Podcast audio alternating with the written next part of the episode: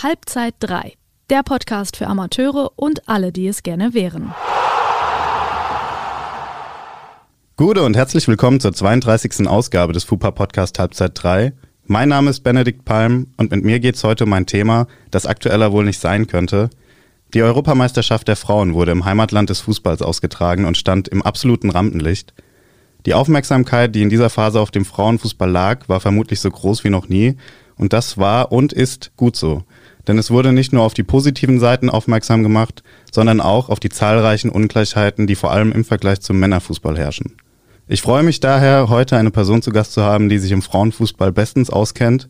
Sie war selbst Spielerin, ist heute Co-Trainerin der Damen-Regionalligamannschaft sowie Abteilungsleiterin der Frauen beim TSV Schott Mainz. Herzlich willkommen, Nadine Kress. Hallo, vielen Dank, dass ich da sein darf. Ja, sehr gern. Ich freue mich auch. Nadine, ich habe aber gerade von der Frauen-EM gesprochen, die ja Stand heute, 26.07.2022 sogar noch läuft. Wenn die Folge erscheint, wird das Finale aber bereits gespielt sein. Was ich allerdings in der Einleitung unterschlagen habe, ist, dass es heute auch um den regionalen Frauenfußball gehen soll. Der TSV Schott Mainz ist nämlich im Frühling eine Kooperation mit Mainz 05 eingegangen. Bei euch ist da ganz schön viel los aktuell. Ab wann lauft ihr denn jetzt eigentlich mit den roten Trikots auf? Das ist eine Frage, die ich tatsächlich sehr häufig gestellt bekomme. Es ist so, dass wir die Kooperation letztendlich für fünf Jahre erstmal angegangen sind. Ob wir bzw. wann wir dann tatsächlich als Mainz 05 ablaufen, das hängt so ein bisschen mit Regularien vom DFB zusammen. Recht wahrscheinlich ist es, dass es in der übernächsten Saison der Fall sein wird. Ähm, aber wie gesagt, da geht es letztendlich darum, dass verschiedene Formulare noch eingereicht werden müssen, dass ja, ein Prozedere eingehalten werden muss vom DFB, weil das Spielrecht übertragen werden muss auf einen neuen Namen. Das ist recht aufwendig und ähm, das ging so schnell letztendlich gar nicht für die kommende Saison schon.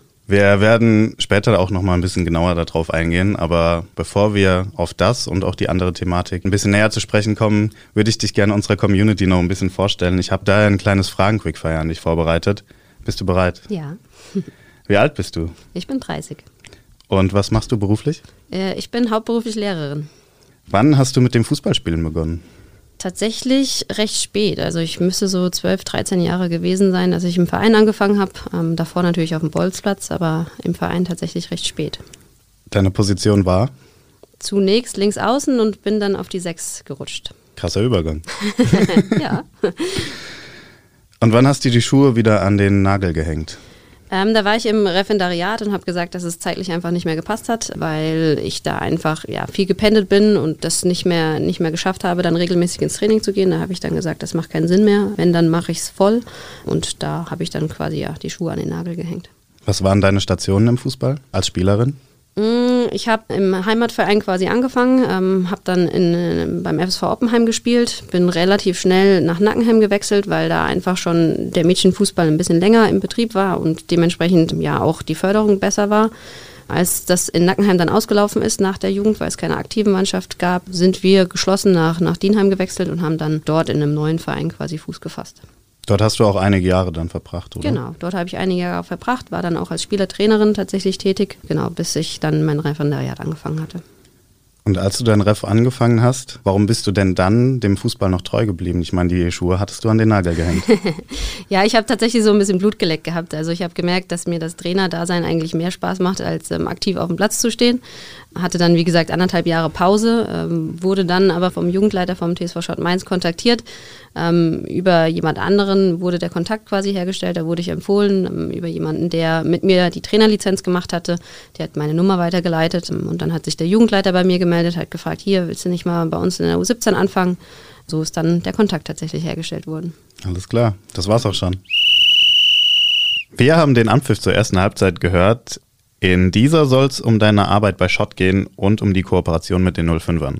Ich habe ja bereits in der Einleitung davon gesprochen, dass du Abteilungsleiterin des Frauenfußballs beim TSV Schott Mainz bist. Was sind da deine Aufgabenfelder? Also zum einen übernehme ich die Koordination der ganzen Juniorinnenmannschaften. Das heißt, ich äh, schaue, welche Spielerin wird in welcher Mannschaft eingesetzt. Bin für die Trainer verantwortlich, führe da verschiedene Gespräche natürlich äh, vor der Saison schon, teile die Trainer den verschiedenen Mannschaften zu.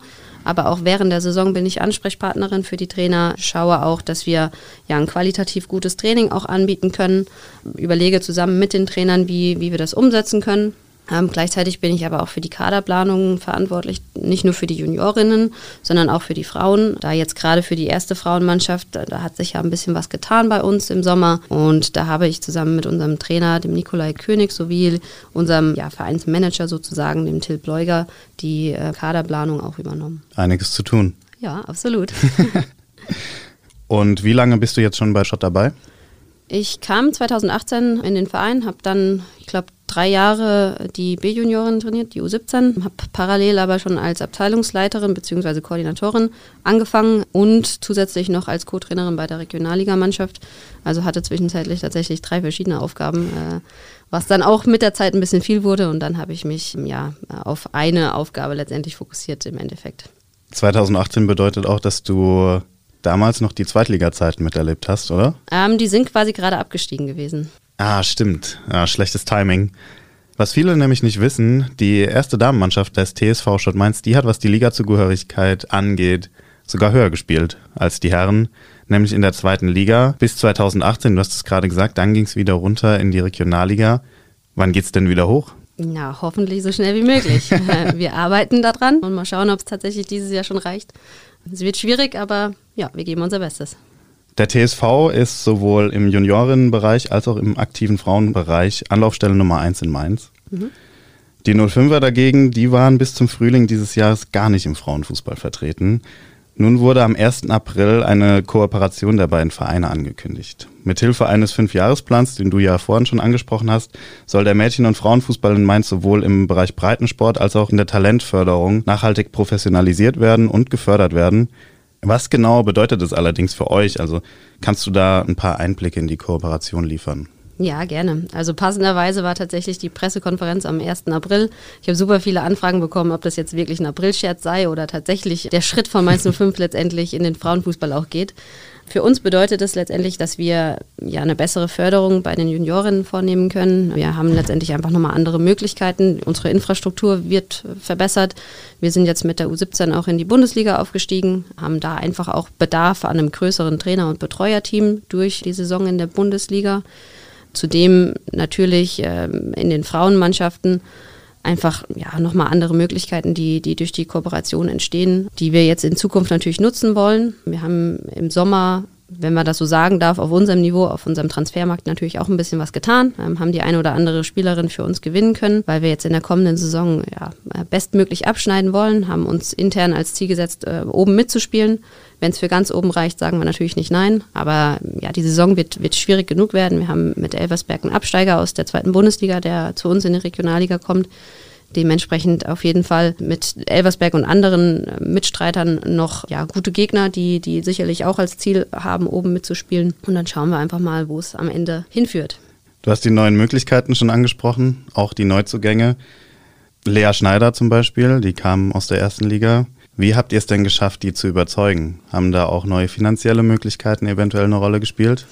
Natürlich hat der Name Mainz 05 ähm, auch nochmal einen ausschlaggebenden Punkt wahrscheinlich gegeben in der Entscheidung. Ähm, man muss aber dazu sagen, dass die Lea Schneider beispielsweise, jetzt weil du sie auch angesprochen hattest, ähm, eine Spielerin ist, die noch sehr jung ist, aber schon, schon viel Verletzungspech in ihrer jungen Karriere hatte, dementsprechend bei der Eintracht nicht so zum Zug kam. Eine Spielerin ist, die jetzt im Aufbau ist, die wieder ins Training einsteigt, von der wir uns natürlich viel erhoffen, aber das ist letztendlich ja eine Spielerin mit viel Potenzial, die aber noch Zeit braucht. Zeit braucht, um einfach nach den Verletzungen auch wieder reinzufinden in den Fußball, die auch im Gespräch gesagt hat, dass das wahrscheinlich fürs ganz hohe Niveau erstmal nicht reicht, einfach auch um ihr den Druck so ein bisschen rauszunehmen, damit sie sich wieder wohlfühlen kann auf dem Platz. Und ja, für, für solche Spielerinnen von dem Potenzial sind wir natürlich jetzt eine, eine gute ähm, Adresse, einfach weil sie sich natürlich auch denken, ach, mit Mainz 05, da, da entsteht jetzt was, da kann ich Teil davon sein. Es wird im Endeffekt früher oder später nach oben gehen. Ja, wie schnell das geht, ähm, das werden wir sehen. Die Reise gehen wir alle zusammen.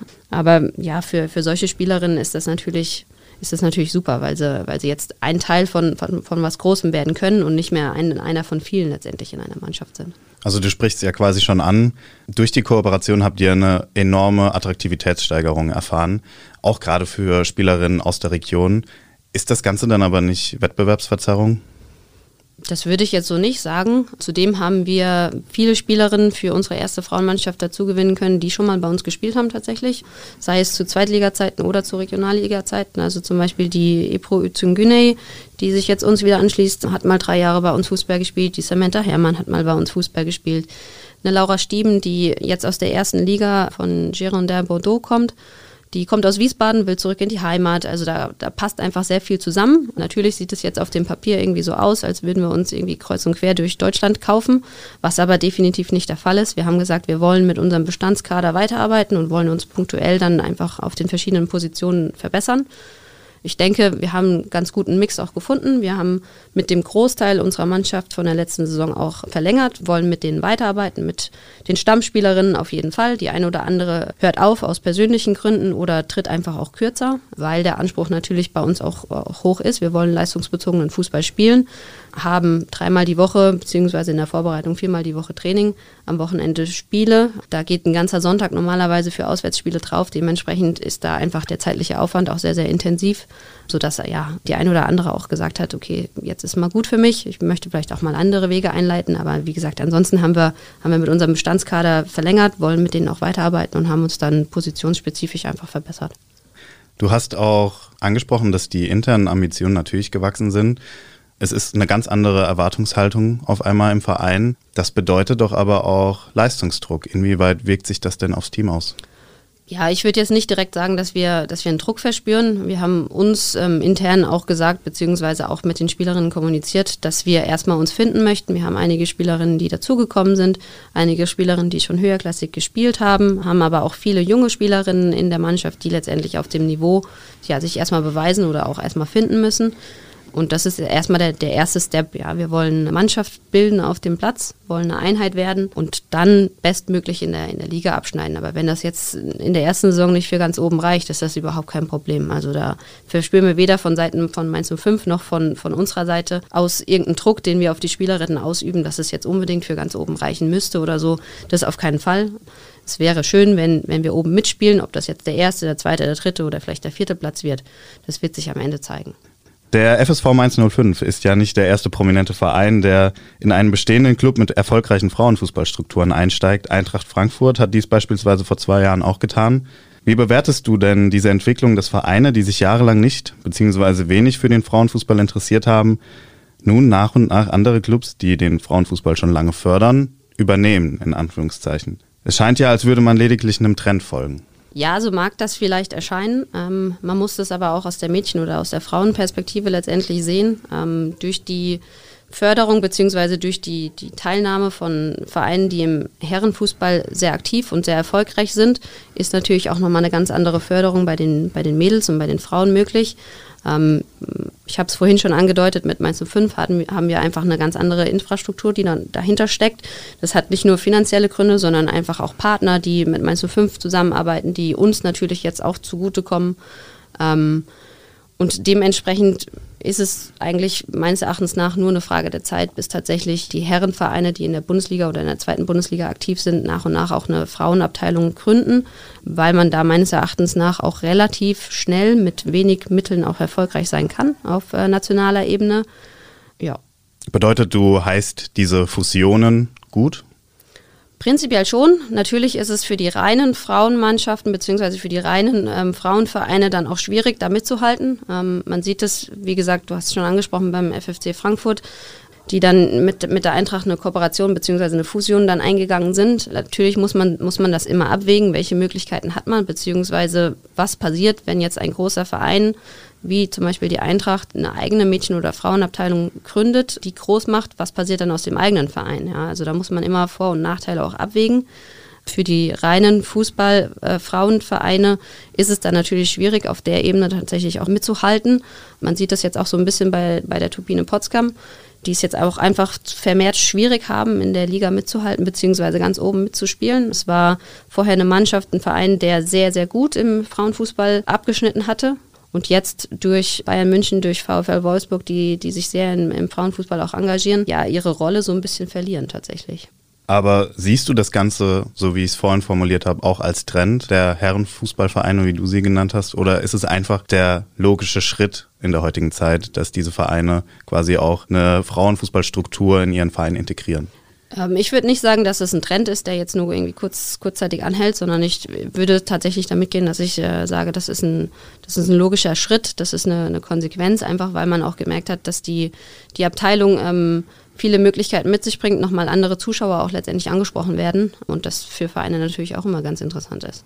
Und du hast es vorhin gesagt, natürlich stehen den Vereinen dann ganz neue Möglichkeiten zur Verfügung. Du hast aber auch die Nachteile angesprochen, was zum Beispiel gerade Turbine Potsdam erfährt.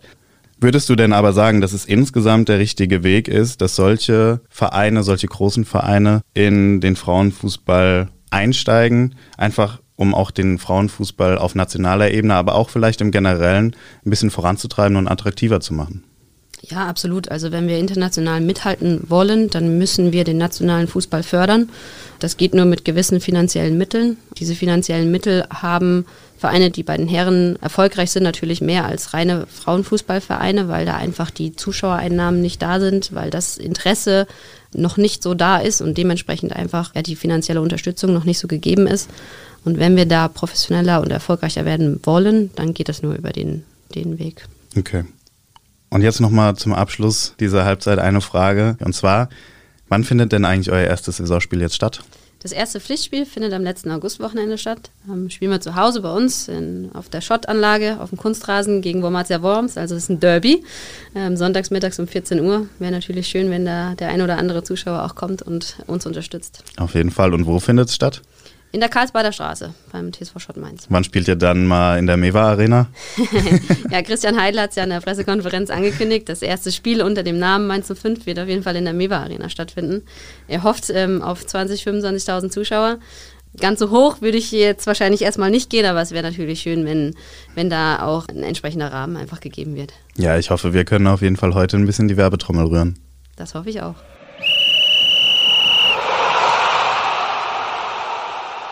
Nadine, bevor wir in die zweite Halbzeit starten, habe ich noch ein kleines Quiz für dich. Und zwar das Elfmeter-Quiz. Ich stelle dir elf Entweder-Oder-Fragen. Du darfst dich logischerweise nur für eine Antwort entscheiden. Ich hatte jetzt schon ein paar Gäste, die diese Regel missachtet haben. Aber ich hoffe, bei dir wird es nicht so sein. Ich glaube, ich habe dir die Fragen auch so gestellt, dass du dich eigentlich immer nur für eine entscheiden kannst. Ich gebe mein Bestes. Trainerin oder Spielerin sein? Trainerin mittlerweile. Erholungsurlaub oder Abenteuertrip? Äh, eher der Abenteuer. Ich bin äh, ja eher der, der aktive Typ. Dienheim oder Schott? Mittlerweile Schott. Schott oder 05? Schwierige Frage, da ich tatsächlich seit 2004 selbst eine Dauerkarte besitze und äh, regelmäßig bei den Heimspielen von Mainz 05 dabei bin. Von daher ja, ist es für mich, ja, schlagen da so zwei Herzen in meiner Brust, aber ich würde aktuell auf jeden Fall noch Schott sagen. Danke dir. Funzelfahrt oder Weinwanderung? Beides attraktiv, beides auch schon des Öfteren gemacht. Ich würde aber zur Funzelfahrt tendieren. Zukünftig Spielplatz oder Sportplatz? Kombiniert. Ähm, der Junior kommt mit an den Sportplatz. Geil. Tor vorlegen oder selbst erzielen? Ich war früher immer eher die Torvorlagengeberin. Taktik oder Konditionstraining? Definitiv Taktik. Sommer oder Winter? Ähm, beides Vor- und Nachteile. Ich bin auch leidenschaftliche Ski- und Snowboardfahrerin, deswegen würde ich mich tatsächlich jetzt mal für den Winter entscheiden. An der Seitenlinie sehr emotional werden oder einen kühlen Kopf bewahren? Ich fiebere schon immer sehr mit, also eher emotional. Ist die Kooperation mit den 05ern Fluch oder Segen? Auf jeden Fall Segen. Perfekt, das war's auch schon. ja, Nadine, wir sind schon in der zweiten Halbzeit angelangt. In dieser soll es um den Frauenfußball an sich gehen, gerade auch im Kontext der stattfindenden EM und um die Thematiken, die jetzt vor allem aufgekommen sind. Und wir haben jetzt schon einige Male die Unterscheidung in Frauenfußball und Männerfußball gemacht. Einige fordern die einheitliche Benennung Fußball. Die ARD hat diese Gleichstellung im Rahmen der EM-Übertragung auch mehr oder weniger erfolgreich bereits umgesetzt und eingeführt. Andere dagegen sagen, durch die genaue Benennung Frauenfußball wird dem Sport eher Rechnung getragen, da der Fokus stärker benannt wird. Wie stehst du zu dieser Debatte? Ich kann es verstehen, dass es tatsächlich beide Meinungen dazu gibt. Ich selbst sehe es auch so, dass wir letztendlich den gleichen Sport ausführen. Wir, wir haben alle das gleiche Ziel, wollen den Ball im Tor unterbringen. Ich bin aber auch jemand, der sagt, man muss nicht immer vergleichen zwischen Herren- und Frauenfußball, weil dann letztendlich immer der Vergleich gezogen wird, ähm, die können ja gar nicht das gleiche leisten wie die Herren, ähm, die spielen ja gar nicht auf dem gleichen Niveau.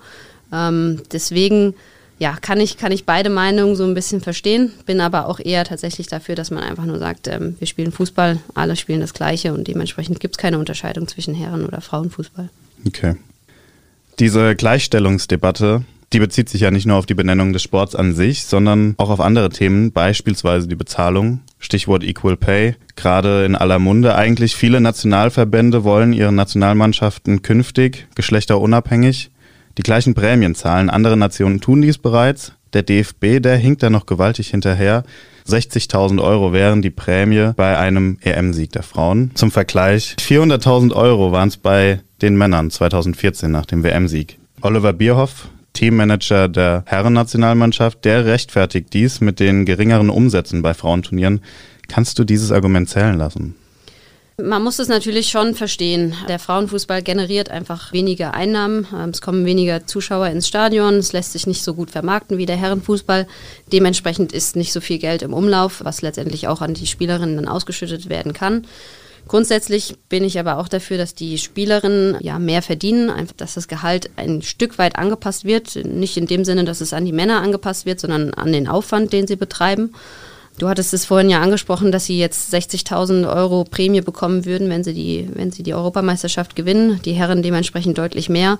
In anderen Ländern wurde das schon angepasst, aber auch nur, weil dann die Herren quasi darauf verzichten. Also in Norwegen habe ich zum Beispiel gelesen, dass äh, beide Mannschaften das Gleiche bekommen würden, weil die Herrenmannschaft einfach gesagt hat, wir, wir teilen das Ganze und ähm, einigen uns dann auf eine Summe. Das wäre natürlich schön, wenn das bei uns auch möglich wäre. Aber wie gesagt, dass das alleine dann quasi ja, vom DFB bezahlt wird, sehe ich einfach auch ähm, als schwierig. Es wäre schön, aber ich sehe es als schwierig, einfach weil, weil die finanziellen Mittel nicht da sind. Man muss natürlich auch dazu sagen, dass sich beim DFB mittlerweile aber auch einiges tut. Von den Prämien vielleicht abgesehen, aber Oliver Bierhoff nennt die Trainingsbedingungen, den Staff und das generelle Drumherum hätten sich stark verbessert. Was macht der DFB denn bereits gut? Ja, man muss auf jeden Fall sagen, dass ähm, der Mädchen- und Frauenfußball generell mehr gefördert wird, als das vor einigen Jahren noch der Fall war. Grundsätzlich ist es so, dass, dass nach der WM im eigenen Land 2011 der Mädchen- und Frauenfußball so einen kleinen Boom erlebt hat in Deutschland. Ähm, das hat dann irgendwann so ein bisschen stagniert. Es war vielleicht auch dann wieder rückläufig.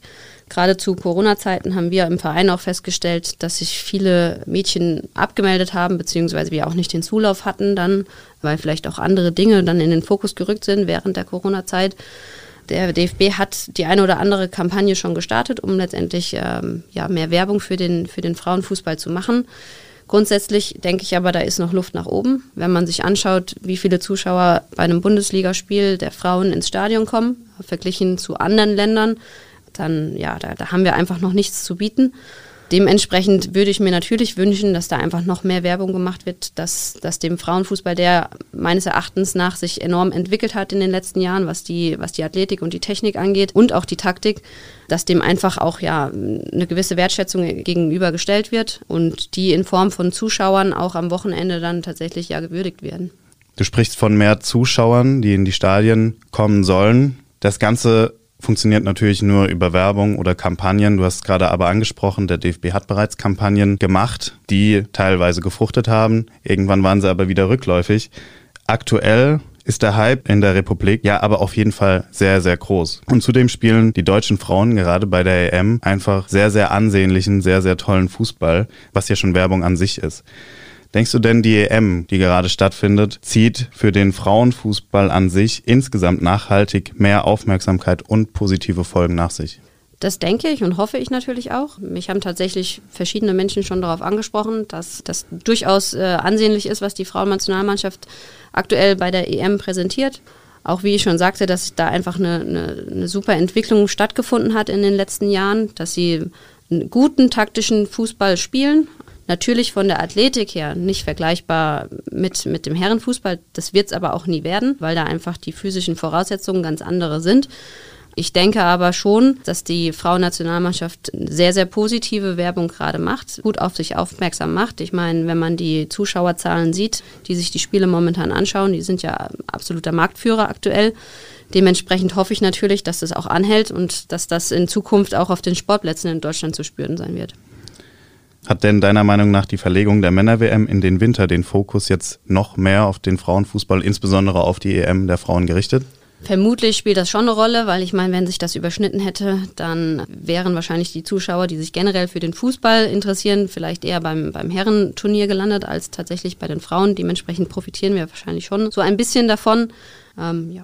ja, umso besser, dass jetzt im Sommer der Fokus auf dieser EM liegt. Und äh, ich habe jetzt auch noch eine letzte Frage an dich. Wir wissen zwar noch nicht, wie die EM im Endeffekt ausgehen wird. Unsere Zuhörer und Zuhörerinnen, die werden bei Erscheinung dieser Folge schon deutlich schlauer sein. Deswegen jetzt die Frage an dich. Traust du den Deutschen den Titel zu? Ja, wenn man gesehen hat, wie sie bisher gespielt haben, absolut. Es geht jetzt darum, im Halbfinale auch äh, ihre Leistung wieder auf den Platz zu bringen. Und dann glaube ich, kann es ein spannendes Endspiel werden, vermutlich gegen den Gastgeber, gegen England die mit der deutschen Nationalmannschaft äh, auf Augenhöhe sind. Ich stelle mir vor, dass es ein enges Spiel wird. Ich hoffe natürlich mit bestmöglichem Ergebnis für uns, aber es bleibt auf jeden Fall für uns aufregend. Und da stimme ich dir auf jeden Fall zu. Nadine, bevor wir in die dritte Halbzeit gehen, gibt es noch ein Quiz für dich. Das Buchstabenraten, allseits beliebt. Du hast mir vorhin auch schon gesagt, dass du dich drauf freust. Ich bin gespannt, wie du abschneidest. Ich werde aber erstmal noch die Regeln erklären. Das ist ein Spiel auf Zeit. Du hast 120 Sekunden, um im besten Falle 26 Fragen gemäß der 26 Buchstaben im Alphabet zu beantworten. Ich stelle dir eine Frage. Zu Anfang der Frage nenne ich einen Buchstaben, mit dem wiederum die Antwort auf die Frage beginnt. Ich nenne eigentlich immer dasselbe Beispiel und dabei bleibe ich auch. A, was machen Spieler oder Spielerinnen nach einer Partie ungern, wäre die Antwort auslaufen. Ich bin sehr gespannt, wie du abschneiden wirst heute. Ich habe letzte Aufnahme Kritik erhalten von Fabian, die Fragen seien zu schwer. ich habe mir Mühe gegeben dieses Mal. Und wenn du willst, starten wir direkt rein. Gerne. A. Synonym für den Pfosten oder die Latte, das nach einem Metall benannt ist. Aluminium. Richtig. B. Ist eine Mannschaft nur aufs Verteidigen aus, so parkt sie umgangssprachlich im 16er den? Bus. Richtig. C. Kehrt man nach einer langen Verletzungspause auf den Platz zurück, so feiert man sein? Comeback. Ja. D. Den HSV nannte man wegen seiner langen Bundesliga-Zugehörigkeit auch? Richtig. E. Sollte beim DFB eingeführt werden, um Frauen und Männer finanziell gleichzustellen? Equal Pay. Ja. F. Diese Regelung der UEFA umgehen Vereine wie Man City oder PSG jährlich gekonnt? Äh, Financial Fairplay. Richtig. G. Fischt der Goalie einen Ball aus dem Winkel, so zeigte er oder sie eine? Weiter. H. Spieler oder Spielerin, die schnell emotional werden und sich aufregen, nennt man auch? Äh, weiter. I. Diese Coaches übernehmen oft direkt nach der Entlassung des Vorgängers oder der Vorgängerin. Interims. Trainer. Richtig, ja. J. Auf einer Pressekonferenz muss man sich den Fragen von wem stellen? Journalisten. Ja. K. Trainingsgerät, durch das man mit Trippelschritten läuft. Äh, Koordinationsleiter. Richtig. L. Beim Medizincheck misst man die Milchsäurekonzentration bei Spielern und. Spielerinnen durch. Richtig. Ähm, Trainer wie Jürgen Klopp, die Personen in ihren Bann ziehen, nennt man auch Äh, welcher Buchstabe? M. Ähm, ähm, wei weiter. N. Um in der Nazi spielen zu dürfen, müssen einen die Bundestrainer erst. Benennen. Ähm, nominieren. Richtig. O. Spitzname der niederländischen Nationalmannschaft. Oranje. Richtig. P. Stürmerin der deutschen Nation mit derzeit vier Toren bei der EM. Hopp. Richtig. Q. Englische Schreibweise des Ausrichterlandes der diesjährigen Winter-WM. Äh, Katar. Ja, R. Aus Aberglaube führen manche Spieler oder Spielerinnen vor dem Betreten des Platzes was durch. Ähm, äh, weiter. S. Trug man früher beim Kicken am Handgelenk oder um die Stirn. Schweißband. Richtig. T. Bekannter Fußballverein aus Potsdam. Turbine. Ja. U. Spitzname des kürzlich verstorbenen Uwe Seelers. Äh, unser Uwe. Äh, fast. V. Nachname der Bundestrainerin.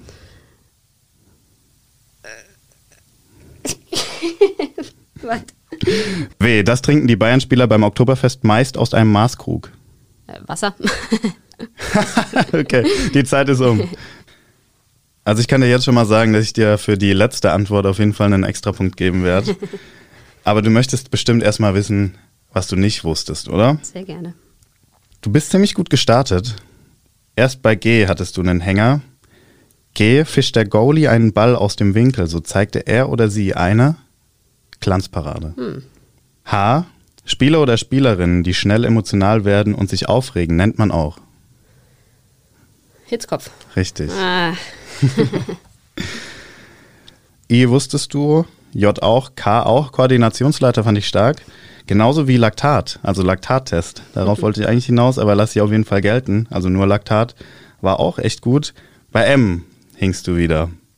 Trainer wie Jürgen Klopp, die Personen in ihren Bann ziehen, nennt man auch. Du hast das Wort fast schon genannt, ja, hatte ich das Gefühl. Mentalität hatte ich im Kopf. Ah, okay, nee, dann wärst du doch etwas vorbei gewesen. Menschenfänger. Ah, N war richtig, O war richtig, P auch, genauso wie Q. Und dann kam R. Aus Aberglaube führen manche Spieler oder Spielerinnen vor dem Betreten des Platzes was durch? Ein Ritual. Hm. Linker Schienbeinschoner zu, zuerst. Zu einfach. ja. Schweißband fand ich auch stark. ähm, U, Spitzname des kürzlich verstorbenen Uwe Seelers. Du hast unser Uwe genannt und theoretisch ist das richtig. Also eigentlich war der Spitzname uns Uwe, aber auf platt übersetzt bedeutet das unser Uwe, von daher, Schneidest das ER einfach aus. ja genau. Sehe ich besser aus.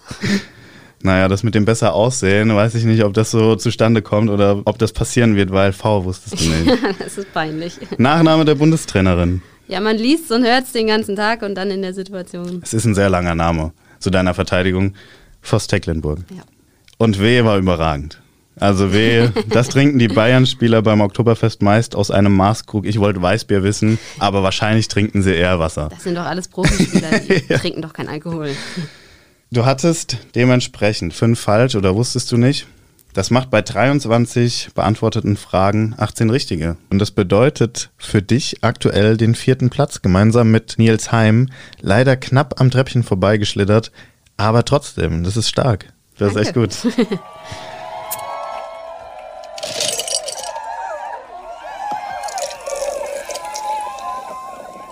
Nadine, wir sind in der schönsten Halbzeit angelangt, der dritten Halbzeit. Es wird nicht mehr so inhaltlich, das kann ich dir versprechen, aber umso feucht-fröhlicher. Und jetzt gib uns mal einen Einblick in die Kabinenfeierlichkeiten bei euch nach einem Sieg. Tanzt ihr auch den Cotton Eye Joe, so wie die deutsche Nationalmannschaft? Der ist bei uns nicht mehr ganz so äh, up to date tatsächlich. Unsere Siege werden auch gefeiert, selbstverständlich. Da läuft aber auf jeden Fall andere Musik, kein Cotton Eye Joe, da tanzt keiner mehr dazu heutzutage. Bei euch läuft andere Musik. Welche Musik läuft denn? Gute Frage. ähm, ja, das letztendlich was, was, äh, was up to date, beziehungsweise was, was, äh, was gerade in den Charts ist. Also Wahrscheinlich wie in allen Fußballkabinen. Bisschen Hip-Hop, Ja. bisschen Charts, Ja. bisschen Schlager. ja, das geht immer.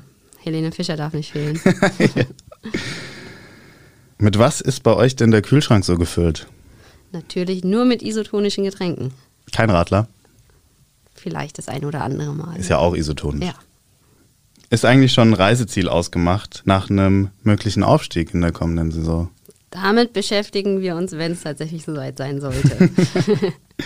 Was war das letzte Reiseziel? Unser letzter Aufstieg ist ja schon ein bisschen her. Muss nicht unbedingt nach einem Aufstieg gewesen sein. Generell Saisonabschluss. Mm, Da muss ich tatsächlich überlegen. Ähm, wir sind in der letzten Zeit nicht weiter weggereist, was auch so ein bisschen Corona-bedingt natürlich war. Ja, Ähm, dementsprechend waren wir eigentlich nur in Mainz und Umgebung. geht auch. Geht auch. Geht auch. Funzelfahrt beispielsweise. Zum Beispiel. Aber wenn ihr jetzt äh, verreisen würdet, wo würdet es dann hingehen? Klassiker oder wird es ein bisschen exotischer? Düsseldorf beispielsweise sehr exotisch. Sehr exotisch, ja. Ähm, nee, tatsächlich glaube ich, dass es eher so die klassischen Reiseziele dann werden. Malle. Würden. Beispielsweise. Okay, das war's auch schon. Nadine, wir sind auch schon am Ende unserer heutigen Folge angelangt. Ich danke dir für die Einblicke, die du heute geliefert hast, nicht nur bezüglich der Shot und der Kooperation mit den 05ern, sondern auch hinsichtlich deiner Einschätzung zu den generellen aktuellen Themen um den Frauenfußball an sich. Ich hoffe, dass du heute auch ein bisschen Begeisterung entfachen konntest. Vielleicht bekommt ihr ja zukünftig ein bisschen Zulauf, sowohl was eure Mannschaften angeht, aber auch was eure Spiele im Generellen angeht. Vielleicht habt ihr dann in Zukunft ein paar mehr Zuschauer. Das wäre euch auf jeden Fall zu wünschen. Das wäre nur gerechtfertigt. Und ich bedanke mich bei dir nochmal. Vielen Dank auch. Hat mich gefreut. Sehr gern. Halbzeit 3 ist eine Produktion der VRM von Allgemeiner Zeitung, Wiesbadener Kurier, Echo Online und Mittelhessen.de. Redaktion und Produktion Benedikt Palm. Ihr erreicht uns per Mail an audio.vrm.de.